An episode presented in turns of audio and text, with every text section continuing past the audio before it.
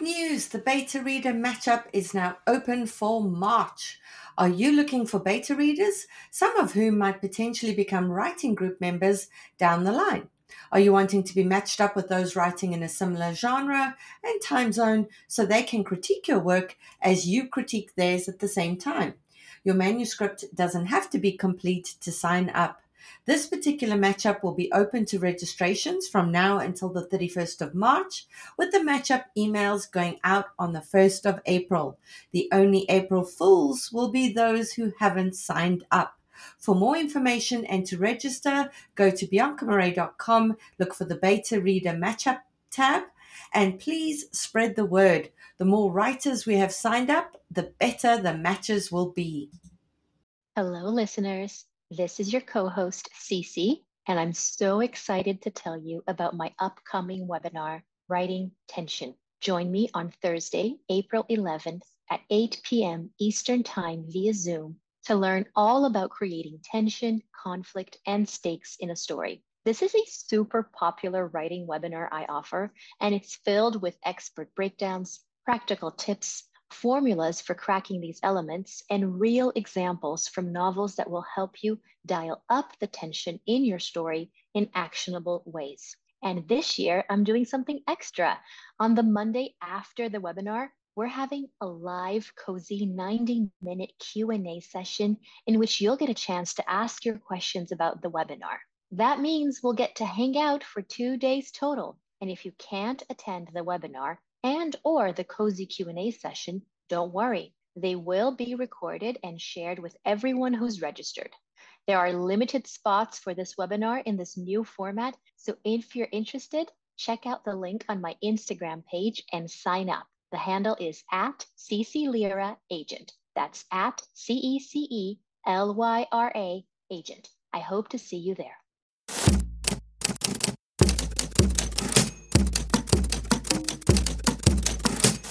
There, and welcome to our show, The Shit No One Tells You About Writing. I'm Bianca Marais, and I'm joined by Carly Watters and Cece Lyra from PS Literary Agency. Today's guest is the president and publisher of FSG. She's had a long, illustrious career in publishing, and some of the authors she's worked with include Chimamanda Ngozi Adichie, Rachel Cusk, Garth Greenwell, and Sally Rooney. And that's why we especially want to pick her brain today. It's my pleasure to welcome Mitzi Angel. Mitzi, welcome to the show. Thanks so much for joining us. Thank you, Bianca. I'm delighted to be here. I know you've had a busy start to the year because you've taken on your new role. So I'm even more appreciative of, of you taking this time for us. So, what I'd like to begin with is we love hearing about origin stories on the podcast. So, you have been Sally's editor going all the way back to the beginning. Can you remember when this manuscript landed in your inbox? Was it like an exclusive submission to you? Was it a preempt? Was it a bidding war or was it just a much quieter submission? Can you take us through that?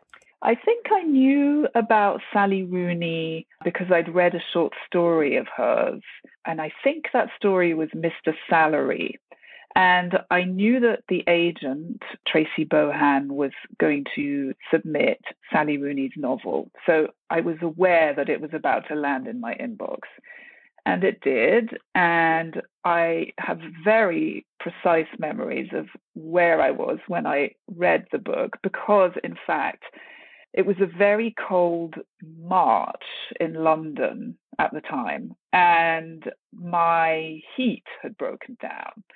And I was so cold that I actually had to move out of my apartment and I I was in a hotel for the night while it was all being fixed and I lay on the hotel bed and I think I had printed out the manuscript and I started to read it and I got that feeling you get which doesn't happen very often but happens sometimes if you're lucky and the feeling is oh this is a voice I need to pay attention to and I read it pretty quickly from then on and felt a great sense of excitement. And then a lot of other publishers were also interested, but in the end, I was lucky enough to be able to publish Sally. Was it that you and Sally had to have a conversation? So she had a few editors who made offers and then she was deciding who she wanted to work with? Or was it just, you know, a kind of bidding war and whoever was prepared to spend the most got the book. Because for me, it's always interesting chatting to authors who don't always go with the publisher who offered the most money. They kind of feel that they need to fall in love with, with an editor. So, so that's why I ask on that end. Yes, I do remember writing a note about the book.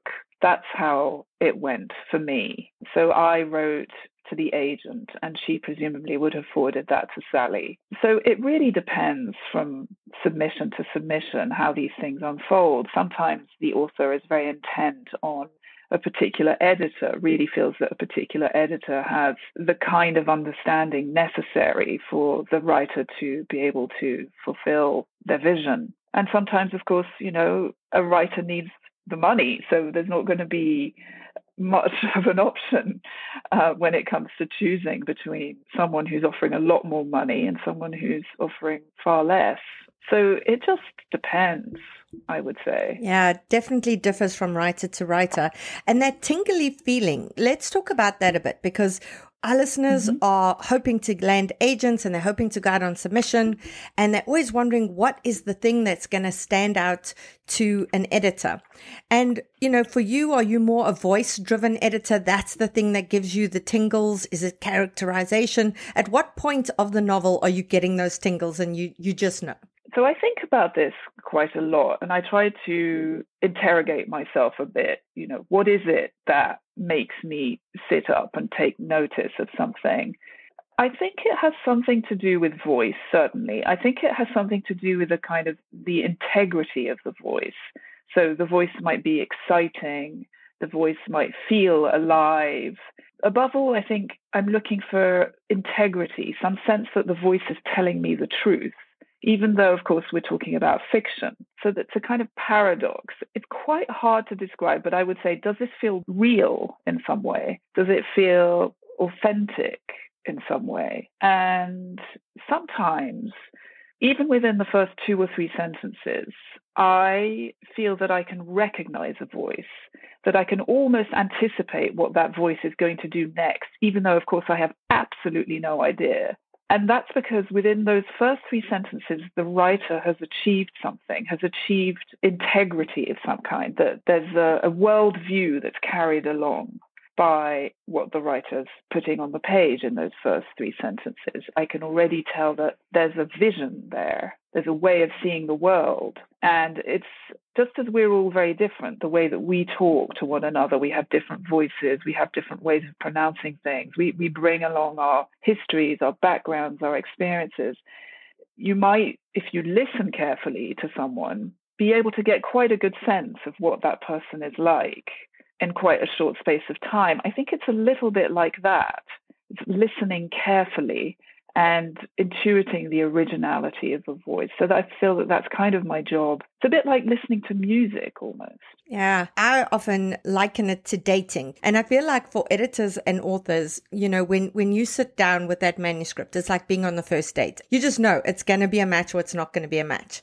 And there's a chemistry and a magic that happens there. But I love how you've been able to intellectualize it because most times when I chat to editors, they completely unable to put it into words how that alchemy works. I remember reading in an interview that you soon realized how the young people in your office were talking about conversations with friends, almost as if these were people that you knew. So that must have been so rewarding for you because you'd already acquired the manuscript. You'd felt that strongly about it. And now you had to pitch it to the rest of the publisher and to hear young people in, in the company kind of speak about these characters that way must have been so affirming for you. Yes, it was really wonderful. And of course, it gives great pleasure to feel that other people in the company are enjoying the book and, and gives you hope that others outside the company will enjoy the book. And I have always felt with Sally's books that her characters do come alive in a very special way and that they become part of my life. And I think Sally feels for her characters, and you can feel that as you read. She likes to spend time with them. That's something that I feel one can detect in, in the writing itself. So, yes, I mean, all of the characters have been, become part of my world and so many other people's worlds, which is really wonderful. And she's so wonderfully empathetic towards her characters. You can feel this lack of judgment, even with, you know, the characters who are struggling. They're so real, they're damaged, but you can see that she has this affection for them and she really wants them to make it. And I think that is what helps her readers really cheer on on these characters as well. Many writers have amazing success with their first novel and then it scares the living hell out of them or it intimidates them so much that they aren't able to produce work soon after that or they aren't able to write for a while after that. And it's been wonderful to see with Sally that she has gotten so much attention. She has been lauded. And then, of course, the minute you raised up on a pedestal, there'll always be people who will try and bring you down from that, etc. So she's had a lot of attention.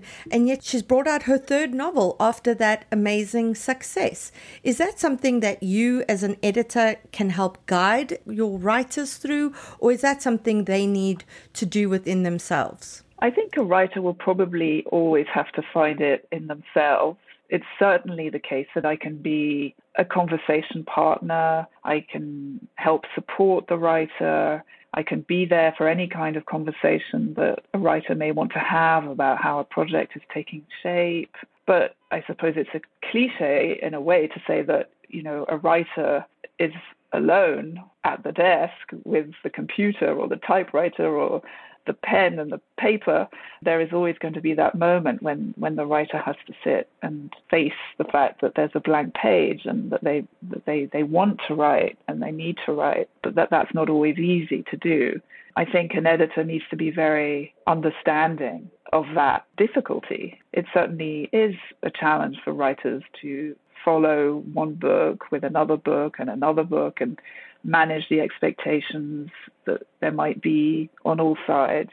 But I feel very lucky to work with many people who have somehow managed to find the space to work, and the work means a lot to them and they are able to just shut some of the world out and and get get back to the work which is what matters you know yeah and you know i chat to a lot of authors on the podcast women especially who it's so frustrating because they feel the sense of imposter syndrome if they experience success. Um, there are male authors who feel it as well, but generally it seems to be a thing that women battle with. And for me, that was so wonderful to see with Sally, especially as a younger woman. If she feels it, it certainly doesn't come across, and she's certainly powered through it. And, you know, she's owning her talent and she's owning her success. And that's incredibly inspiring, I think, for, for other women writers to see, which um, is something that I've loved mm-hmm. about her work. Can I ask, how has your editing of her work changed? Because, you know, when you acquired that manuscript, yes, she was Sally Rooney, but she wasn't capital letters Sally Rooney. And now, three books later, you know, she's considered this icon, megastar in publishing circles. Has that in any way influenced the way you've edited her or or has your editing process with her stayed pretty much consistent from her first novel keeping in mind that she's obviously growing into her powers as a writer as writers should? I hope that when i am sitting in my study my work from home arrangement that I go back to the work itself, and perhaps a bit like a writer, I keep the world at bay. I'm a reader, you know, there I am alone with the text, and I respond to it as a reader responds to it. And the way that we work is we have a conversation about how the book feels, and it's incredibly rewarding and has nothing to do with the noise outside the kind of world of the book.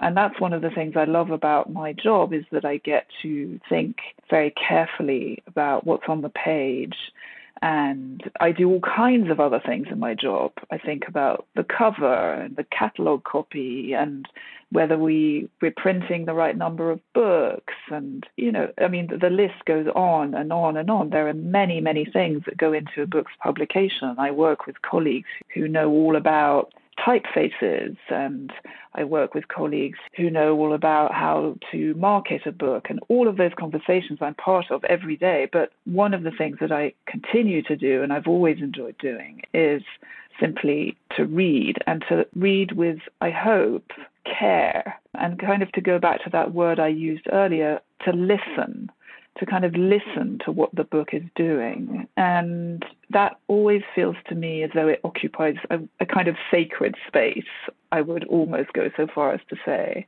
Yeah, for me, working with an excellent editor is, you know, when you're this writer and you have the story in your mind it's so in your head and you can't see the wood for the trees and you're it, it, feels to me like there's this story that's banging against a door that wants to get out and i feel like working with an excellent editor is that editor opening the door and allowing that story out in a way that the writer has imagined it. And it's such a interesting process the give and take between author and editor and it requires so much trust. And in books where you can see that the writer and the editor have that kind of trust relationship, you can see it coming out on the page, you know, in, in terms of that. And that we can definitely see with, with all of her books, which is one of the reasons why I absolutely wanted to chat with you. Let's talk about uh, this is something that comes up all the time when we talk about Sally Rooney on the podcast. We talk about her, and people are like, what is it with the lack of quotation marks in dialogue? It blows people's mind. They either love it or they hate it. Now, when I was reading Emma Donoghue,'s Pull of the Stars, uh, that takes place during this uh, Spanish flu, and it's nurses and women in a maternity ward who are trying to give birth during this pandemic, and it takes place over a few days. And she doesn't use dialogue there and she doesn't separate the inner monologue in italics either. So that the whole thing becomes like a kind of fever dream because these characters are exhausted. They've been working long hours and everything runs into each other. So that you, as the reader, have to do a lot of heavy lifting in figuring out what was actually said, what is the character thinking. When it comes to Sally's novels, I can't say that I'm able to pinpoint exactly why she does it or what it necessarily adds to the narrative. Is it a stylistic choice or is there a reason for it that you can pinpoint for us why it works so incredibly well in her novels? I think that's a very good question. I think some books work very, very well with dialogue in quotation marks, and some books, there are many, work very, very well not using quotation marks. And actually, I think quite a few writers I publish do not use quotation marks, which is interesting. So I don't think Ben Lerner uses quotation marks, for example. I, I'm wondering about Sheila Heti. Now, I would say, you know, one would have to sort of ask Sally kind of what she feels that she's looking for in omitting the quotation marks from the dialogue. I think there's something about using quotation marks that can sometimes feel like you're really announcing the fact that someone is speaking and you're and you might sort of read it as a kind of ta-da! Here's someone speaking.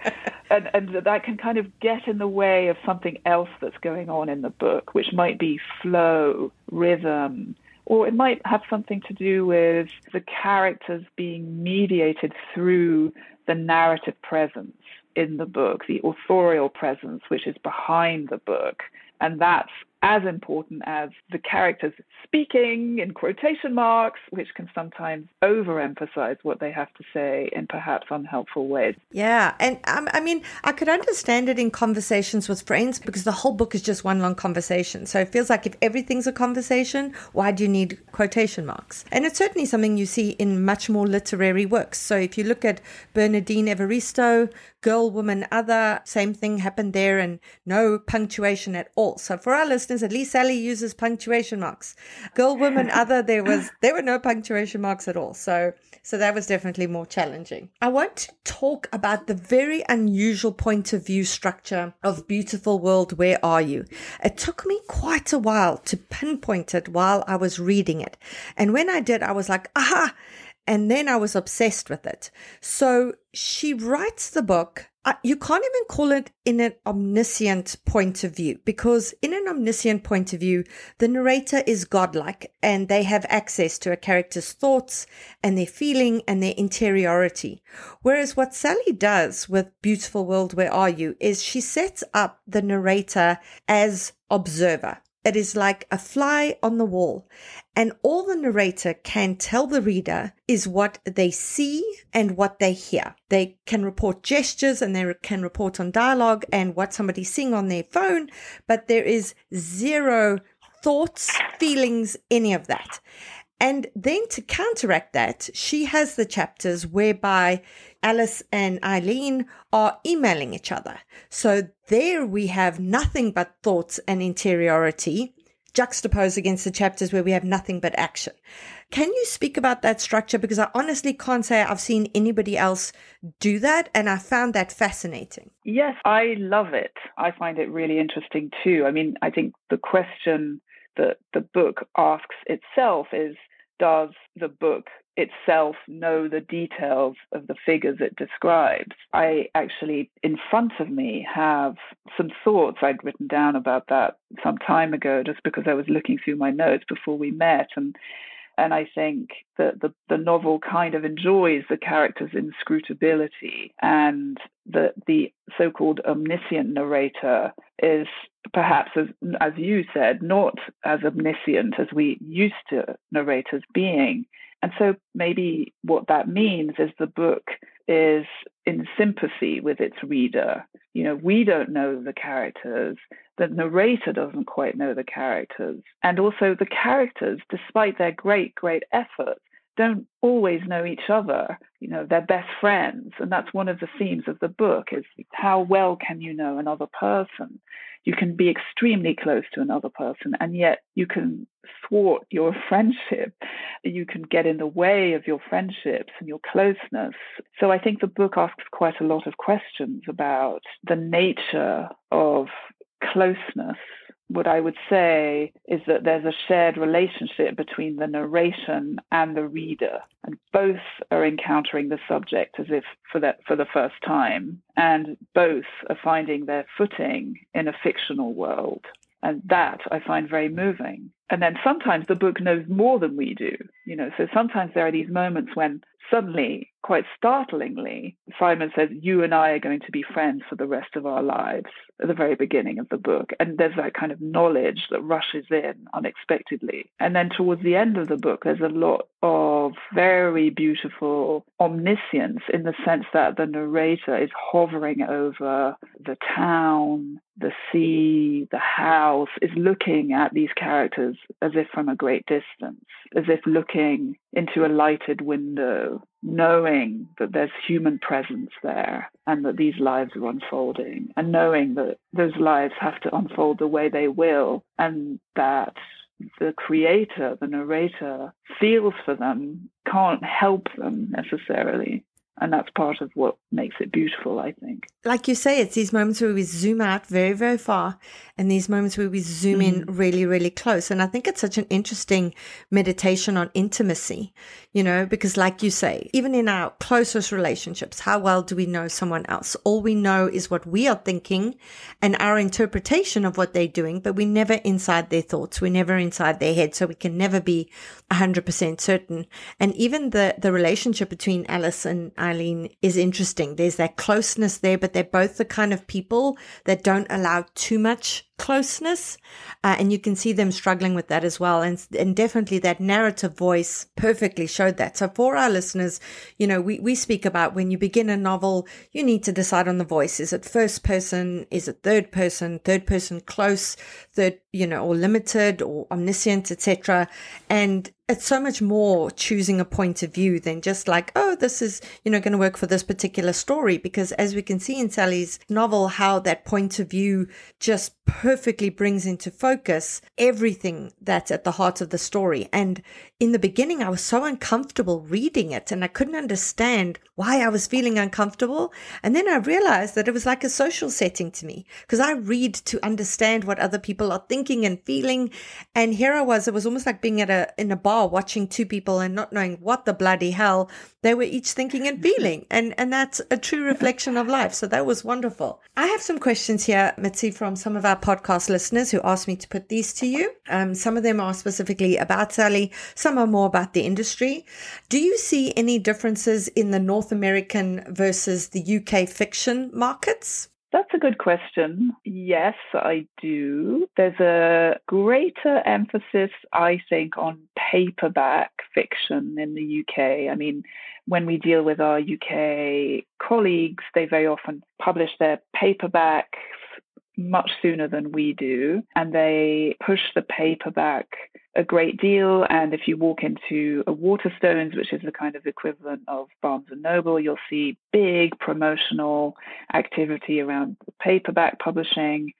And there's more emphasis here on the hardcover. So there's a marked difference there. And also, can I just say that the kind of stories that get published in hardcover and paperback, there's a difference there because sort of more serious literary books are considered suitable for hardcover, whereas, you know, more romance or genre fiction is considered better for paperback. So I think, does that mean that the UK is more open to genre fiction than literary fiction or not necessarily?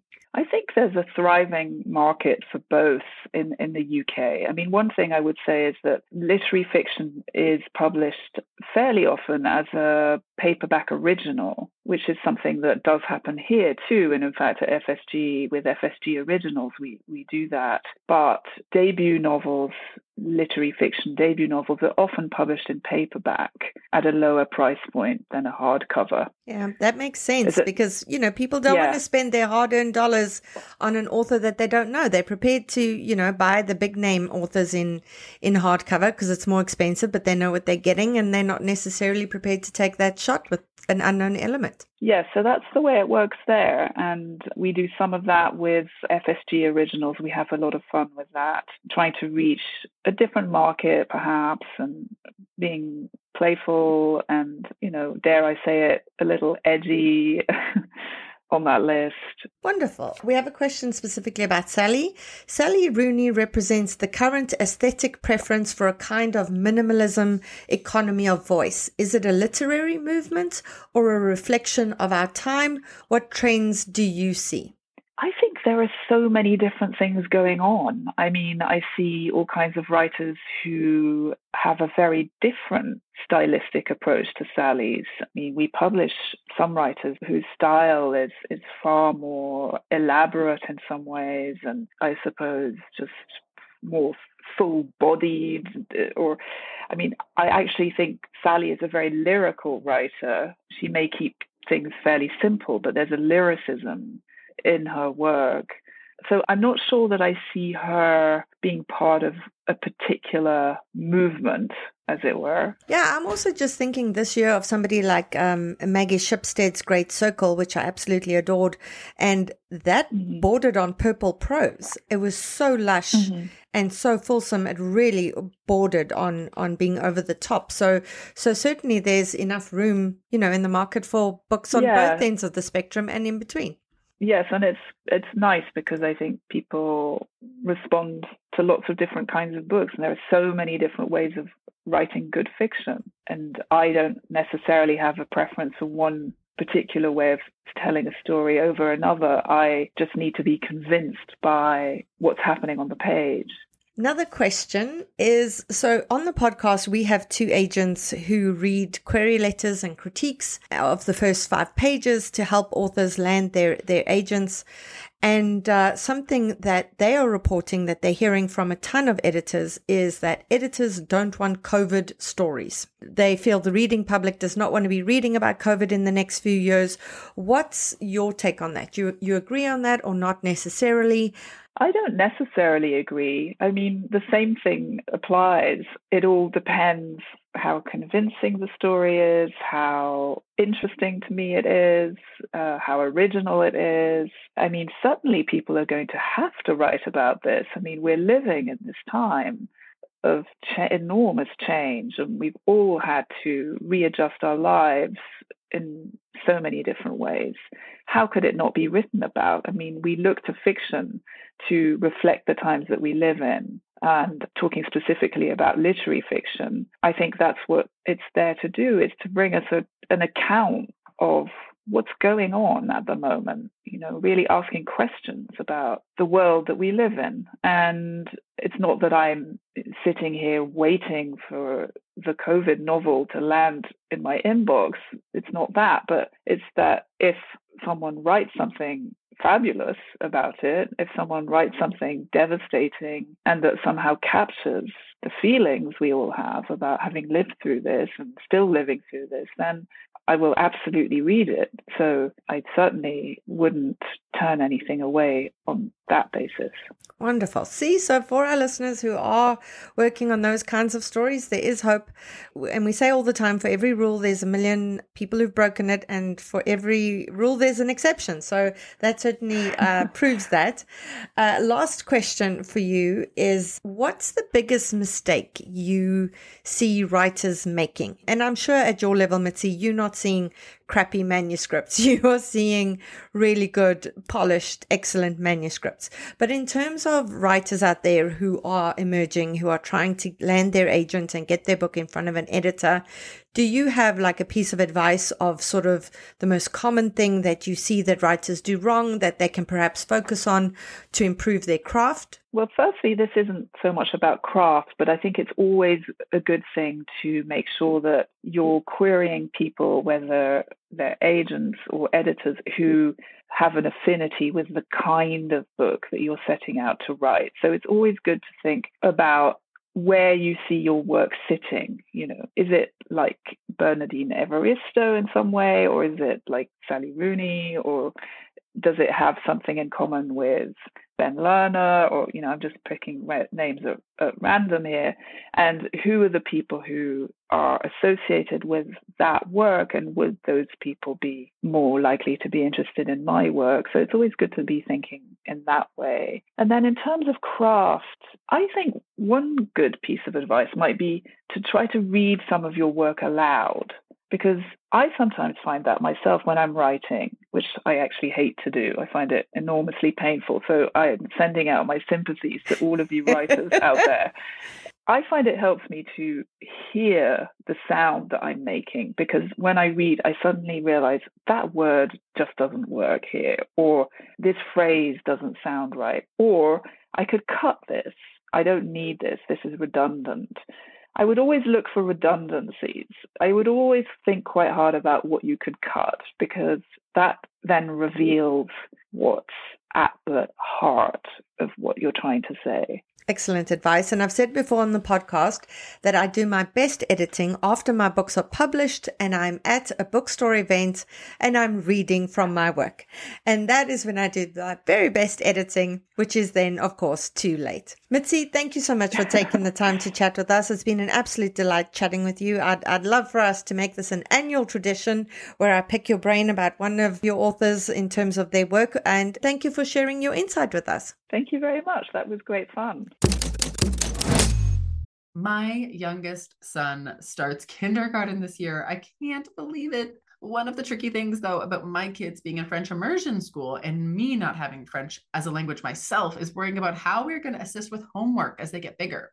They're young now, but I see it coming. We are very lucky, though, to live in Ottawa, which is a bilingual city of a million people, and we have bilingual friends and francophone friends. So it's going to be really easy for our kids to pick it up at a young age through school and sports activities. But me, on the other hand, growing up where French class wasn't taken too seriously and we goofed off. I am so sorry, Madame Corrigan we're going to have to make up the difference. And that is where Rosetta Stone comes in as the most trusted language learning program available on desktop or as an app and it truly immerses you in the language you want to learn. Immersion is a proven way to learn a language. Instead of memorizing and drilling vocabulary words, you learn by matching audio from native speakers to visuals, reading stories, participating in dialogues, and other practical language skills to fast track your ability to communicate fluently. There are no English translations in the product. You're getting trained to listen, speak, read, write, and think in your new language. Rosetta Stone users especially love the speech recognition feature. As you practice speaking, Rosetta Stone uses advanced voice recognition technology to match your audio to audio from native speakers and then gives you feedback on how well you're pronouncing words so you can really hone those pronunciations, which we know is key to sounding fluent. It offers 25 languages from Spanish, French, Italian, German, Chinese, Korean, Japanese, even Dutch, Arabic, and Polish this is the best language program to get because they have been the expert for 30 years and used by millions. Thousands of companies and government organizations use Rosetta Stone to support language learning training online. Of all the apps, it is the best at speech recognition technology. So it compares your sound waves to those of native speakers. Rosetta Stone has a patented speech recognition engine called TruAccent built into the program. So as you practice speaking, you're going to get your feedback on how well you're pronouncing words, other language apps use speech recognition to detect what you said, but Rosetta Stone tells you how well you said it compared to native speakers. It's like having a personal trainer for your accent. Think about the cost of a one month language course. Think about the cost of a one hour private tutoring session. But with Rosetta Stone, you enjoy a lifetime membership and accessibility on desktop or app. And right now, we have a special offer for you guys that is 50% off that is lifetime access to 25 language courses on Rosetta Stone for 50% off, a complete steal. Do not put off learning that language. There is no better time than right now to get started. For a very limited time, the shit no one tells you about writing listeners can get Rosetta Stone's lifetime membership for 50% off. That's visit rosettastone.com slash today. 50% off, unlimited access to 25 language courses for the rest of your life. Redeem 50% off at rosettastone.com slash today today calling all memoirists. I'm so excited to let you know that I've put together an incredible all about memoir lineup for Saturday, the 11th of May from 10 a.m. to 5 p.m. Eastern Time, in which six amazing speakers guide you through everything you need to know to write a memoir that will sell. You'll get opportunities to ask questions of best selling memoirists, while also standing a chance to have your query letter live critiqued during the webinar. To see the awesome lineup and to register, go to biancamarais.com. There's an early bird promotion for the first 50 delegates who sign up. Come and join us and get your memoir groove on. Today's guest is a former magazine editor, award winning journalist, and government communications writer. She wrote articles and speeches for, among others, the Cabinet Office, Home Office, and Department for International Development. Her enthusiasm for travel has taken her around the world several times, from Madagascar to the Galapagos, Guatemala to Zimbabwe, which is close to South Africa, so that really excited me, Japan, Russia, and South Korea. A playwright and screenwriter, she penned the feminist Shakespearean stage comedy Netherbard and co-wrote the feature film Retreat, a psychological thriller starring Cillian Murphy, Thandie Newton, and Jamie Bell. The Appeal is her first novel. It's my absolute pleasure to welcome Janice Hallett. Janice, welcome to the show. Oh, thank you, Bianca. It's a pleasure to be here. Did you ever get to South Africa in your travels, or was Zimbabwe as close as you got? No, we got to South Africa. We did the garden route. I remember going on safari. It's quite a few years ago now, but no, loved it. Cape Town, brilliant. Oh, yeah. you're making me homesick. It's been a long time since I've been back because of damn COVID. Oh. Yeah. Okay. So for our listeners, I want to begin by reading an excerpt from the editor's note to this book. So when advanced reader copies go out, editors often have a note in there to let booksellers and librarians and readers know what it is about the book that they absolutely loved. So it goes, Dear reader, there are two things I love in a crime novel a good puzzle and an unusual structure. So imagine my delight in finding that Janice Hallett's debut novel, The Appeal, has both. The novel opens with two young lawyers combing through documents, messages, emails, texts from an amateur theatrical group whose leaders, the Haywards, also own the local country club. When the Haywards' young granddaughter becomes sick, the community rallies around them to raise funds for an experimental treatment. But not everyone is sure of the treatment's efficacy, including a recently returned NGO worker and now amateur actress in the group, and a nurse at the local hospital. As the lawyers read the emails and chat via WhatsApp, it becomes clear that something isn't right about their findings. One person is dead, dun dun dun. One person is in jail, and one person is unsure they've apprehended the real killer. Now, The Appeal is a very modern kind of epistolary novel told at breakneck pace. It pushes the boundaries of what a crime novel can and should be while keeping readers flying through its pages. I feel like that's an understatement. Holy hell, Batman. Janice, when I read an author's work and I just marvel at their brain, I love the opportunity to get to chat to them and try and dissect that brain. So this kind of structure for a debut novel is mind blowing. I know you have that journalism background, but it's still mind blowing. Could you take us through, like, from when you got the idea to when you started writing the book? I can, and I can say straight off that it was an accident, that structure. I've been kicking around trying to write for TV, and I had an idea for a TV series that was just sort of whirling around my head. It was about two people who'd been volunteering overseas. They'd seen everything, but forced to come back home. Suddenly they have a new perspective on the world that they now live in. And they have this particular view of the fundraising campaign. Now, while that was whirling around my head, I had an epiphany that TV screenwriting wasn't going to be the way my ideas were going to get out there. So I thought, I'm going to try something different. It was suggested to me to write a novel. I thought, okay, I got this idea. I like this idea. How can I turn this into a novel? And because I'd thought of it for TV, my first thought was, well, I could have the minor characters and write the messages going between them all while the main action happened front stage, so to speak. And so I started writing letters between other characters. And that was how it started.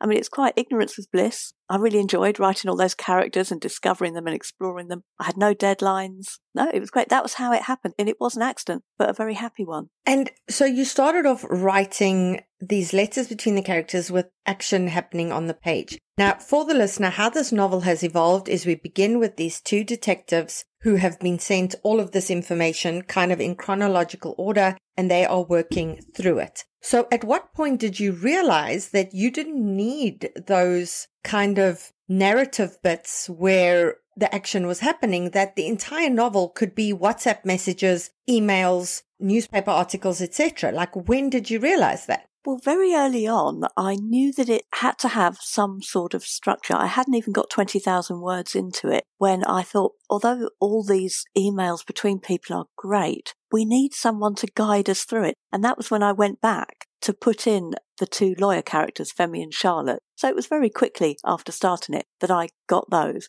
And I suppose because I was in the mood of writing letters and communications and emails, I put them as WhatsApp messages. So it does kind of work and that they lead us through it. and they, they do hold our hands while we're reading the rest and they're our guides through the whole story. Yeah, I referred to them as detectives. I know mm. they're lawyers, but it did feel like they were these detectives Absolutely. combing through everything. I feel like being a lawyer and a detective is a bit of the same thing mm. now that I think about it. There are huge challenges in writing this kind of novel. Ignorance is bliss. You just kind of dive into it because as a creative writing instructor teacher, when students say they want to do an epistolary novel, there are amazing epistolary novels out there. The Guernsey Potato Peel and Literary Society one is one of my favorites. Letters to Alice is another one of them. But it's the kind of thing that is really tough to do, and not many people can do it well. And we mostly think of epistolary novels as diary entries and letters, which harkens back to the day. And I love that now the epistolary form can include text messages, it can include WhatsApps, and I don't know if you followed the whole the bad art friend debacle. Yes, I did. That made my whole writing group want to delete all of our WhatsApp messages. Yes, yeah, absolutely. Although, as I found out while working on the appeal, nothing is ever deleted. That was mm. scary to me as well. Yep. So we were all like, should we delete it? And then we mm. realized it actually doesn't get deleted. I mean, at some point you must have realized that there are pros and cons to using this kind of structure. So take us through what were the cons for you? Like, what were the difficult things and how you overcame them? And what did you see as the pros of this structure? The cons, well, one thing you have to get round is your characters in their letters or communications have to describe the action. Now, if two people were there, you wouldn't get them describing the action to each other. So in their communications, you have to make clear what happened without saying it, or you have to bring in another character and have that character told what happened. So there is a bit of structural shenanigans going on when something's happened, particularly, for example, in the appeal, without giving anything away, there's a big event and everyone is there. So for a time, you can have emails going back and forth and keeping the reader in suspense as to what happened. But at some point, you do have to have people saying what happened so the reader does know. So though things like that can be a bit tricky. But the pros you've got the characters talking and in WhatsApp and email, you've got them talking off guard and speaking from the heart. And they think they're talking to just one person, but we're listening in. So it, that's a, a very delicious position that you are as the reader in the of the epistolary novel. And I'm inspired a lot by the Victorian epistolary novels, and The Tenant of Wildfell Hall, for example. I love those and they've always been in my mind. So even though it was an accident that I used this particular format, I think it's always been there that one day I would address this format myself. And something else is it allows you for some characters to kind of be unreliable narrators. Because even if you have, say, 10 people at something and someone gets murdered, if all 10 of those people get interviewed by the police, each of them is going to have a very different recollection of events. So perception is something that you can mind very much here. Who perceives what in what way? Is it because they have an agenda? Is it because they pay attention to certain things? So how does that help characterization? Well, it's a gift, I think, because some characters will completely subconsciously change things. It's in their nature to look perhaps on the bright side or on the dark side. Uh, that's just them. Other characters are very conscious, are very deceitful, and are deliberately misleading you or telling an untruth. And then there's others who don't pick up properly on what goes on. They're not observational people and they take things at face value.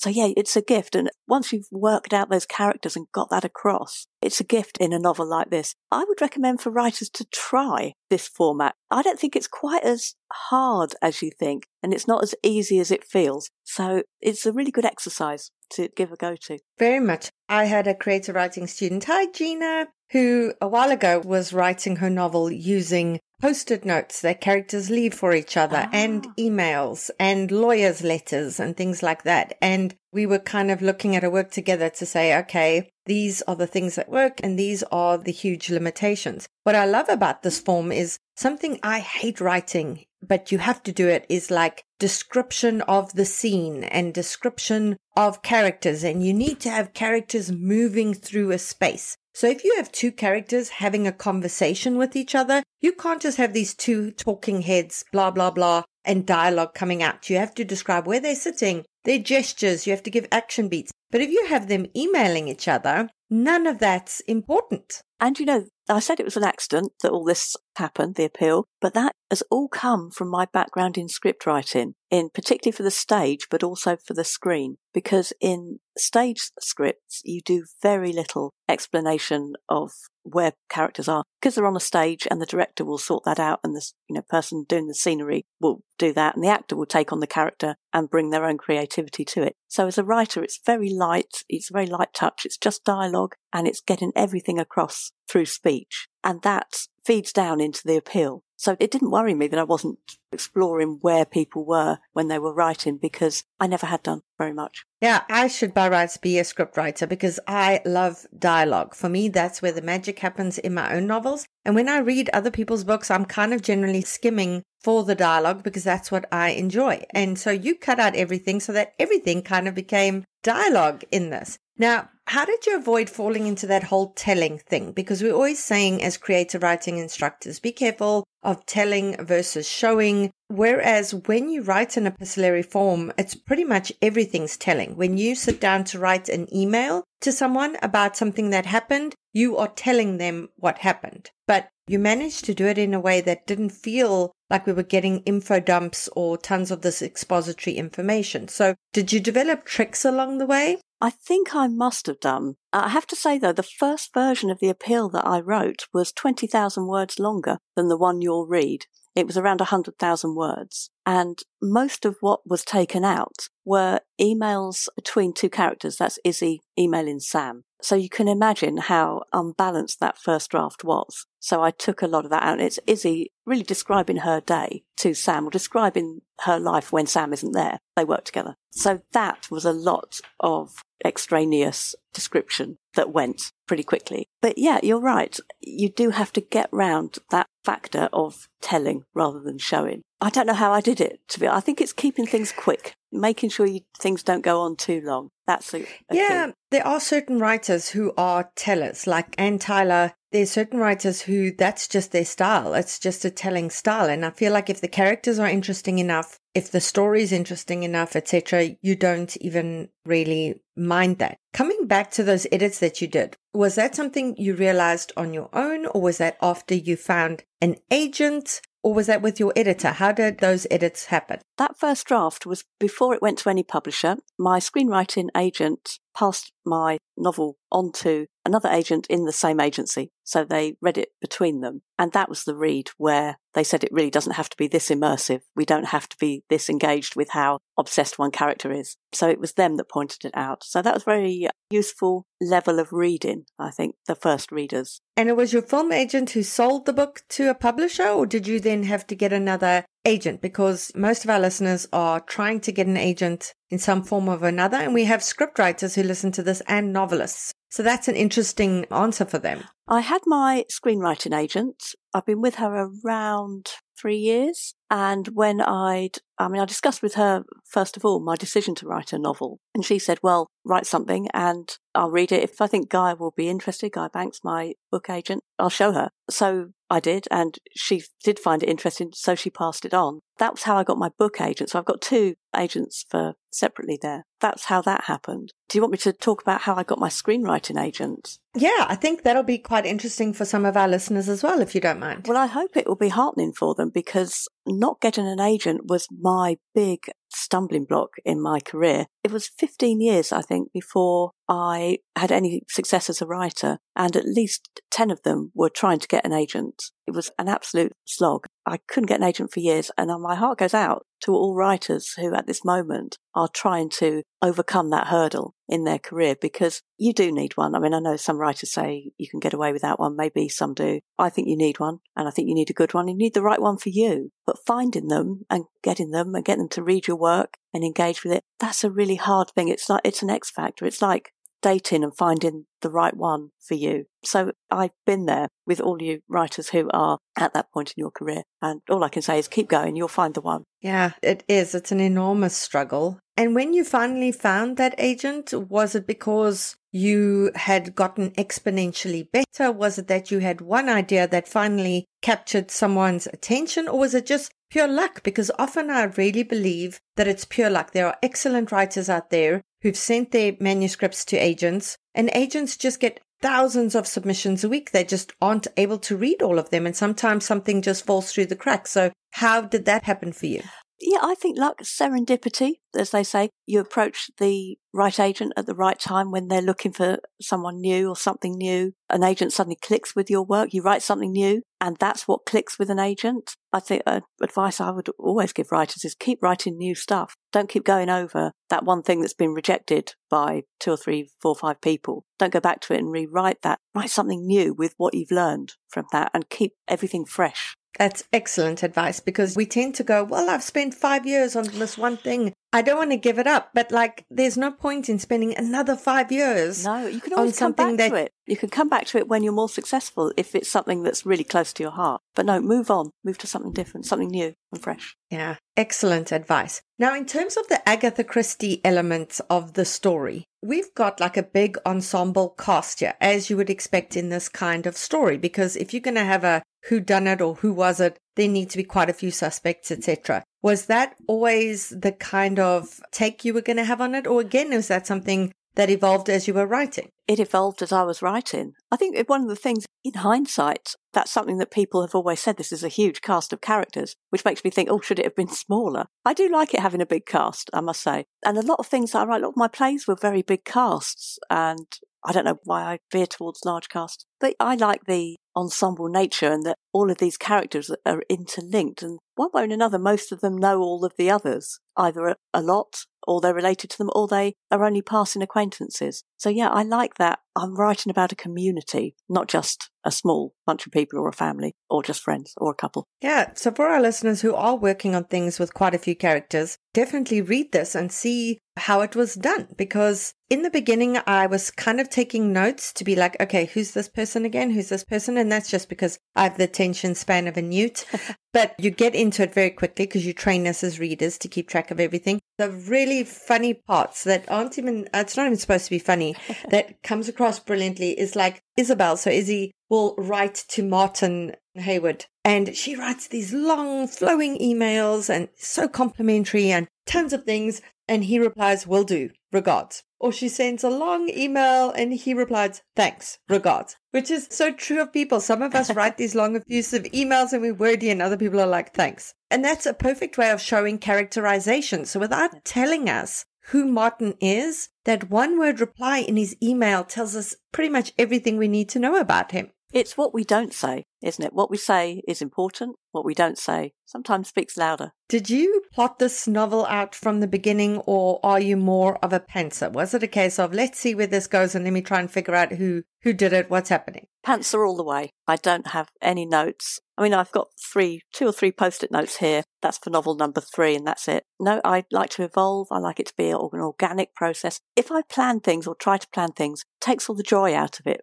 for me. I like to explore and expand as I go. If I come across something that I something needs to have been set up earlier, I'll stop and go back and pop that in and then go back and go back to my organic way of working. It's just how I am. That's exactly how I am too. But a lot of people say you can't pants this kind of novel, that you have to plot it out up front. But honestly, I feel like if you let the characters do what the hell the characters want to do and you let them just come to the front and be themselves, often they're going to surprise you as the writer, which means they're going to surprise the reader. And it does allow the story to feel more organic than if your characters become these puppets who you are quickly trying to manipulate through a predetermined plot. That's my take. I know a ton of our listeners will disagree with me. The eternal pantsers versus plotter war. Absolutely. Yeah, it, it, works for a lot of people. Loads of writers will plot everything out. And that's great because it will make them more confident as they're writing that they know where they're going. I have to admit, though, I do do a lot of reverse engineering. Once I get to the end of that first draft, that's a beginning in itself.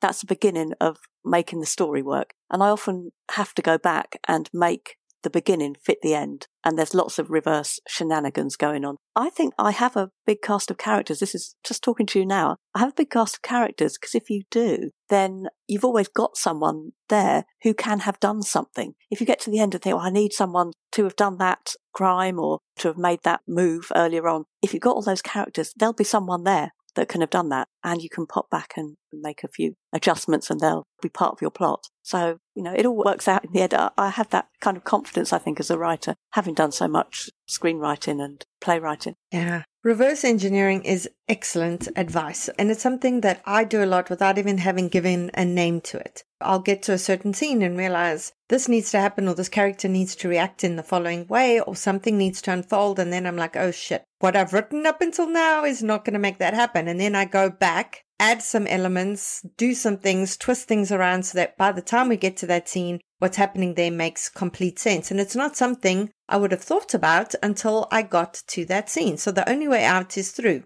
Absolutely.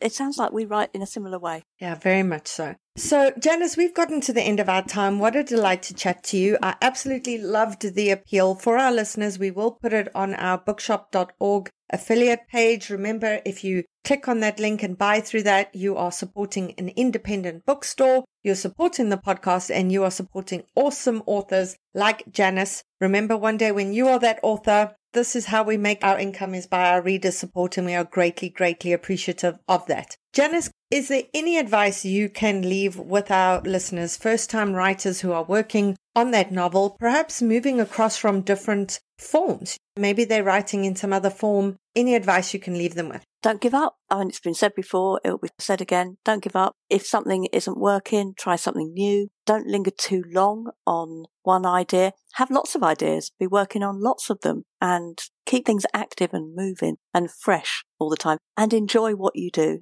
even if you've spent, as I did, 15 years with no success at all. Enjoy it. It's a privilege to be able to write and to express yourself in that way. Just enjoy. And that's it for today's episode. If you have any questions about writing or publishing, please email me at theshitaboutwriting at gmail.com and I'll do my best to get them answered for you. I hope you'll join us for next week's show. In the meantime, keep at it. Remember, it just takes one yes.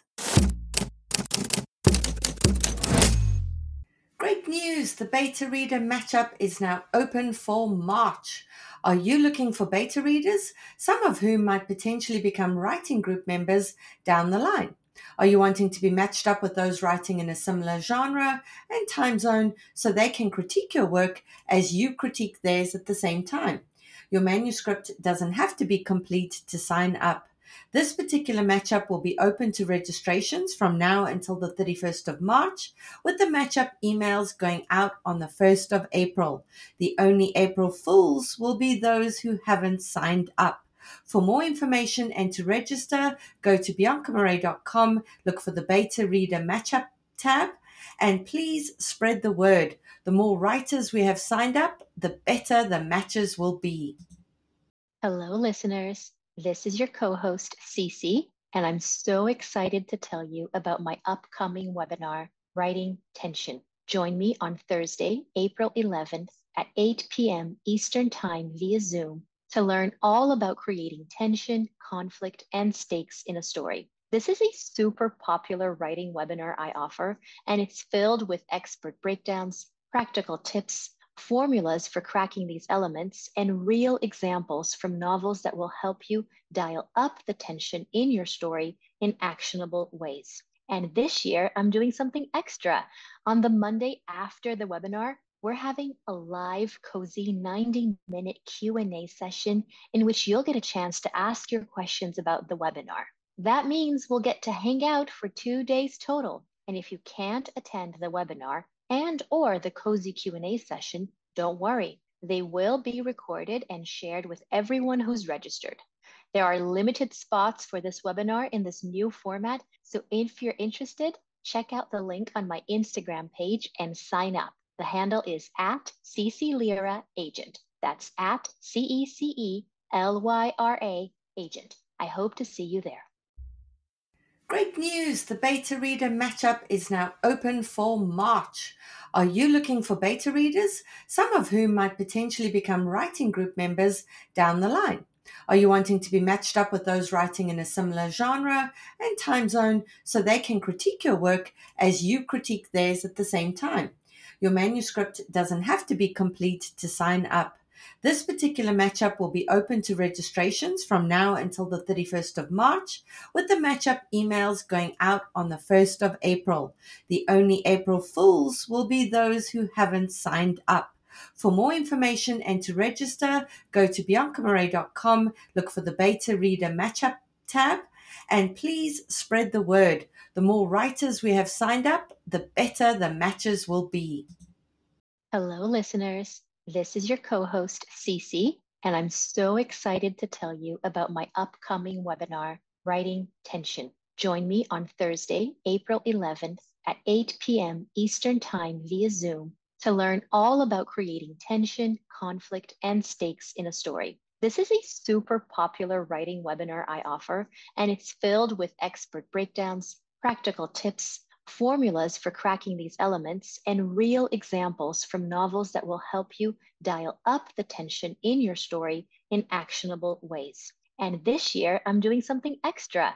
On the Monday after the webinar, we're having a live cozy 90 minute q&a session in which you'll get a chance to ask your questions about the webinar that means we'll get to hang out for two days total and if you can't attend the webinar and or the cozy Q&A session, don't worry. They will be recorded and shared with everyone who's registered. There are limited spots for this webinar in this new format, so if you're interested, check out the link on my Instagram page and sign up. The handle is at CC Agent. That's at C E C E L Y R A Agent. I hope to see you there.